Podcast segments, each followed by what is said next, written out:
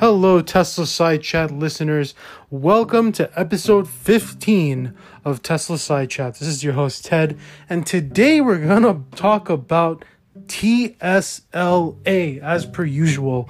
Um, not sure if you guys have seen, I'm sure many of you have, the Q4 results, aka the full year 2019 results for Tesla, and we're really seeing the second earnings re- release and report that's really demonstrating that Tesla is starting to get a foothold in terms of execution, in terms of cost stabilization, product development. Uh, pretty much, Tesla is doing as much as it possibly can and as quickly as it possibly can.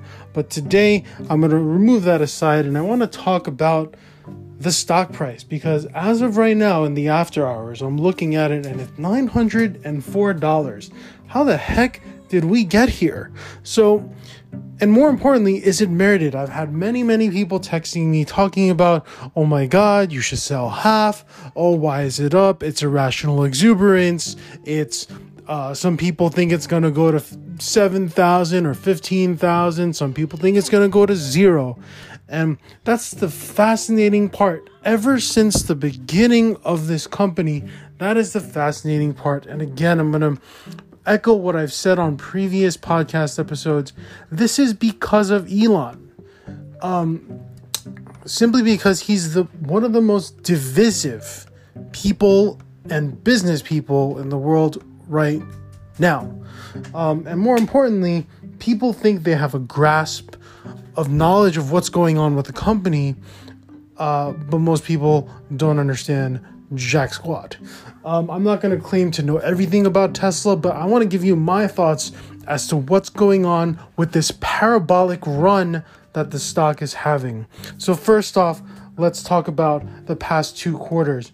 I'm really seeing the second half of 2019 of Tesla really solidifying the launch of their most I want to say most profitable product, but the uh, the most stable profitable product, which is the Model 3.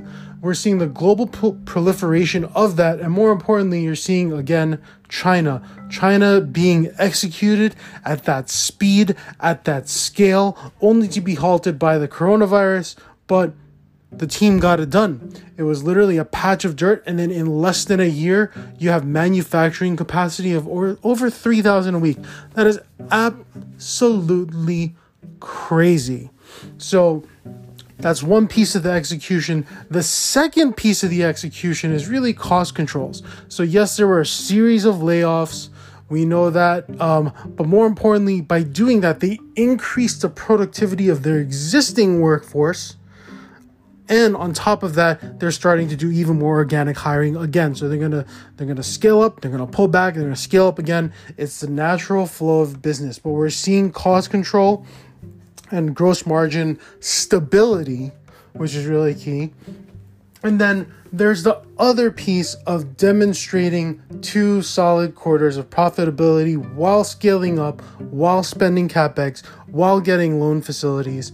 And that that's basically as awesome of a thing you could ask for, but more importantly, the cherry on top, the acceleration of Model Y production.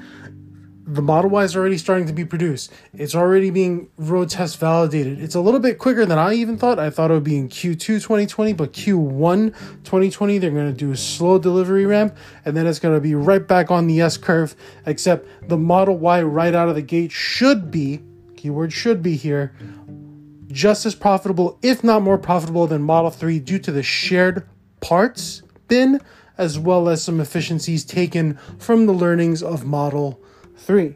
So, you have that. Now, I think that there should kind of merit Tesla being unlocked to uh, where it previously was before, probably about 350 or $400, but $904. Bananas there are a couple things going on here. Some of this, as you know, is Tesla is one of the highest, at one point, if not the highest shortest stock on the NASDAQ. Um, so su- super, super high. We're talking about north of 18 to 20% of all shares are shorted right now. Um, that's really, really crazy. Uh, last I checked on January 15th, it was about hovering about 16% uh, in terms of short interest. You're looking at about in- institutional holdings of like 58 or 59%. So, um, there's really not that many short uh, shares that are, um, I would call highly liquid, meaning the delta between the percentage of uh, short and then institutional, and then you have you have some that's Elon. Uh, there's really not that much available out there. You have guys like retail guys like me. You have longtime Tesla bulls. We're the ones that are actually holding the sellable shares. There's there are definitely going to be some people that that are novice investors who aren't as quote unquote sophisticated, or as many people um, who are buying uh, based on hard facts. There's certainly some irrational exuberance there. There are some people who are not um, as familiar with financials but understand the product, so they're they're buying for uh, let's call it more sentimental reasons or uh, more innate reasons that they understand the product, they love the product, so they're going to buy the shares to support the company. So you have some of that going on there, um, but more importantly, you you have a slow short squeeze. I'm not gonna. I'm not referring to it. I actually thought it would be like the the Porsche Volkswagen situation that we had, where it would be a giant short squeeze up. That's not really what we're seeing. What we're seeing is kind of like a squeeze of the orange, and a little bit juice comes out, and you gotta let go, and you gotta squeeze again.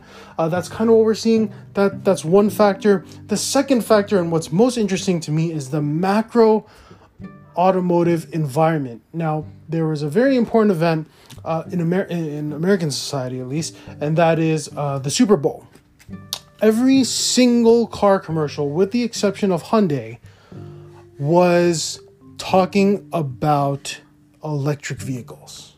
You had the Porsche Taycan, you had the Ford Mach E, you had the teaser of the Hummer. Um, now, like everything was talking about electric vehicles. The Audi e-tron, of course. Excuse me, I forgot that one. Um, with this, you're seeing a shift of focus in the automotive market, and this is going back to my very first episode, you're seeing that electric vehicles are starting to be introduced into the conversation by other automotive manufacturers. Now, you pair that with all the Tesla headlines so far, Tesla will naturally become a part of the conversation in the US market, at least, to the, the masses when they are cross shopping for a vehicle. Let's also note the Porsche Taycan super expensive. Let's also note the Mach E is not out yet. Uh, the e-tron is out, but of course it's a little bit of a higher price point. And if you've ever sat in one, you'll know that the Model 3 actually has more room. But more importantly, now the Y is coming out as well, and they'll be able to scale up more units. So the second reason there that I'm seeing of, uh, of uh, the increase really is you're pricing in um, the the un, untapped or unconverted demand that Tesla is going to see. So you have that, and then of course the overall investment environment. I'm going to call it. Um, there was a uh, really interesting letter by the CEO of BlackRock talking about the shift to sustainable energy and how this is really going to be the thing that shapes the world for the near future and far future. Uh, many, many people know this already, at least in the Tesla sphere. Climate change is real. Um, we have to move capital to clean technologies. Now, these are the things that I think are probably driving about, I want to say, another two to three hundred dollars of the share price. So this will bump us up to like seven hundred or so. Uh, and then a little bit of like the rest, I'm really gonna attribute to the short squeeze that that taps uh, taps us to about 900 bucks. Um, I know like these are I'm kind of like shooting numbers out there, but um, this is what I really think is driving it. Uh, it's gonna, it's really gonna be an institutional investor shift. It's gonna be some of it's also timing because a lot of people are recalibrating their portfolios this year. Uh, true investors and not speculators are in it for the long haul. That is um, where I am myself. Uh, I'm in Tesla for the long haul for all for in my opinion all the right reasons. I really believe in investing in a better future and I think Tesla is positioned best out of all the companies that I've seen so far to provide that full ecosystem. Now, 2020 as I said before, we already knocked out it's going to be Model Y time. It's going to be Model Y time. It's also going to be um, the time for Tesla energy. And I think we really should keep an eye on every other earnings report about solar deployment and stationary bat- uh, stationary battery deployment. And also, as I'm speaking, I just remembered what else accounts for the huge increase uh, today specifically, and that Panasonic reported their earnings. And if you look very, very carefully, if you could sum up their earnings release, their conference call in one sentence, it would be Tesla has made us profitable. That is the one thing that I saw in the Panasonic earning, earnings release and call. They turned a profit and they attributed attributed it to Tesla battery cells. Now, if you look at the overall thesis of why an electric car doesn't work, and it's been preached for the past decade or so is the cost of battery has come down. This was this is 100% factually true. Um, you're not looking at Moore's law in terms of cost decrease in terms of battery cell. It's more of like a three to four percent improvement in battery cells uh, in terms of cost efficiency. Now you're taking the part that is most unprofitable in an electric car and it just turned a profit. This is Tesla's bread and butter. If this if if the car is profitable at the cell level Everything else should be a walk in the park. Other OEMs such as Delphi and all those guys who make you know panels for the cars, um, paint, etc. Everything that goes into making a vehicle, all commodity products, all super cheap. The most expensive component has become profitable. Now, that just makes the entire car more profitable. It proves the business case. And more importantly, there is a battery day coming up, and we know that Tesla has been buying companies and they're talking about a step change improvement in battery technology. And what's fantastic and what I'm super happy about is Tesla has finally or well Elon has finally started to contain himself and and phased bringing out the rabbits out of the hat. It's not going to be all at once. He's going to bring it out slowly to continue to drive that price and continue to drive the company forward so that ultimately they can transition the world to sustainable energy much, much faster in a way that everybody understands, and that's with money. That money talks, all else walks. Now, in terms of where I think the stock is going to settle, um, truthfully, it's very tempting to to exit some of my position right now, but I'm not going to do so because I am do I'm I am a firm believer that every time you try to time the market, you're going to lose, and if you win, good for you. You should play with options. Um, I've done it, got burned by literally a week. Um, but with that said, I think the stock is probably going to settle back in the 650 to 700 range. Um, I think that's that's uh, a fair valuation of where the company is right now until they continue to execute more, and then the goalpost will continue to move, barring any kind of macroeconomic shock or event, black swan events, etc. But I think that's that's where we're going to be. Um, super excited. We have autonomy on the way battery day on the way, uh, plaid mode. Um, so like I'm I'm super hyped about Tesla in 2020. Uh, like this this is really bringing that feeling of when Model S was coming out in June 2012 back again.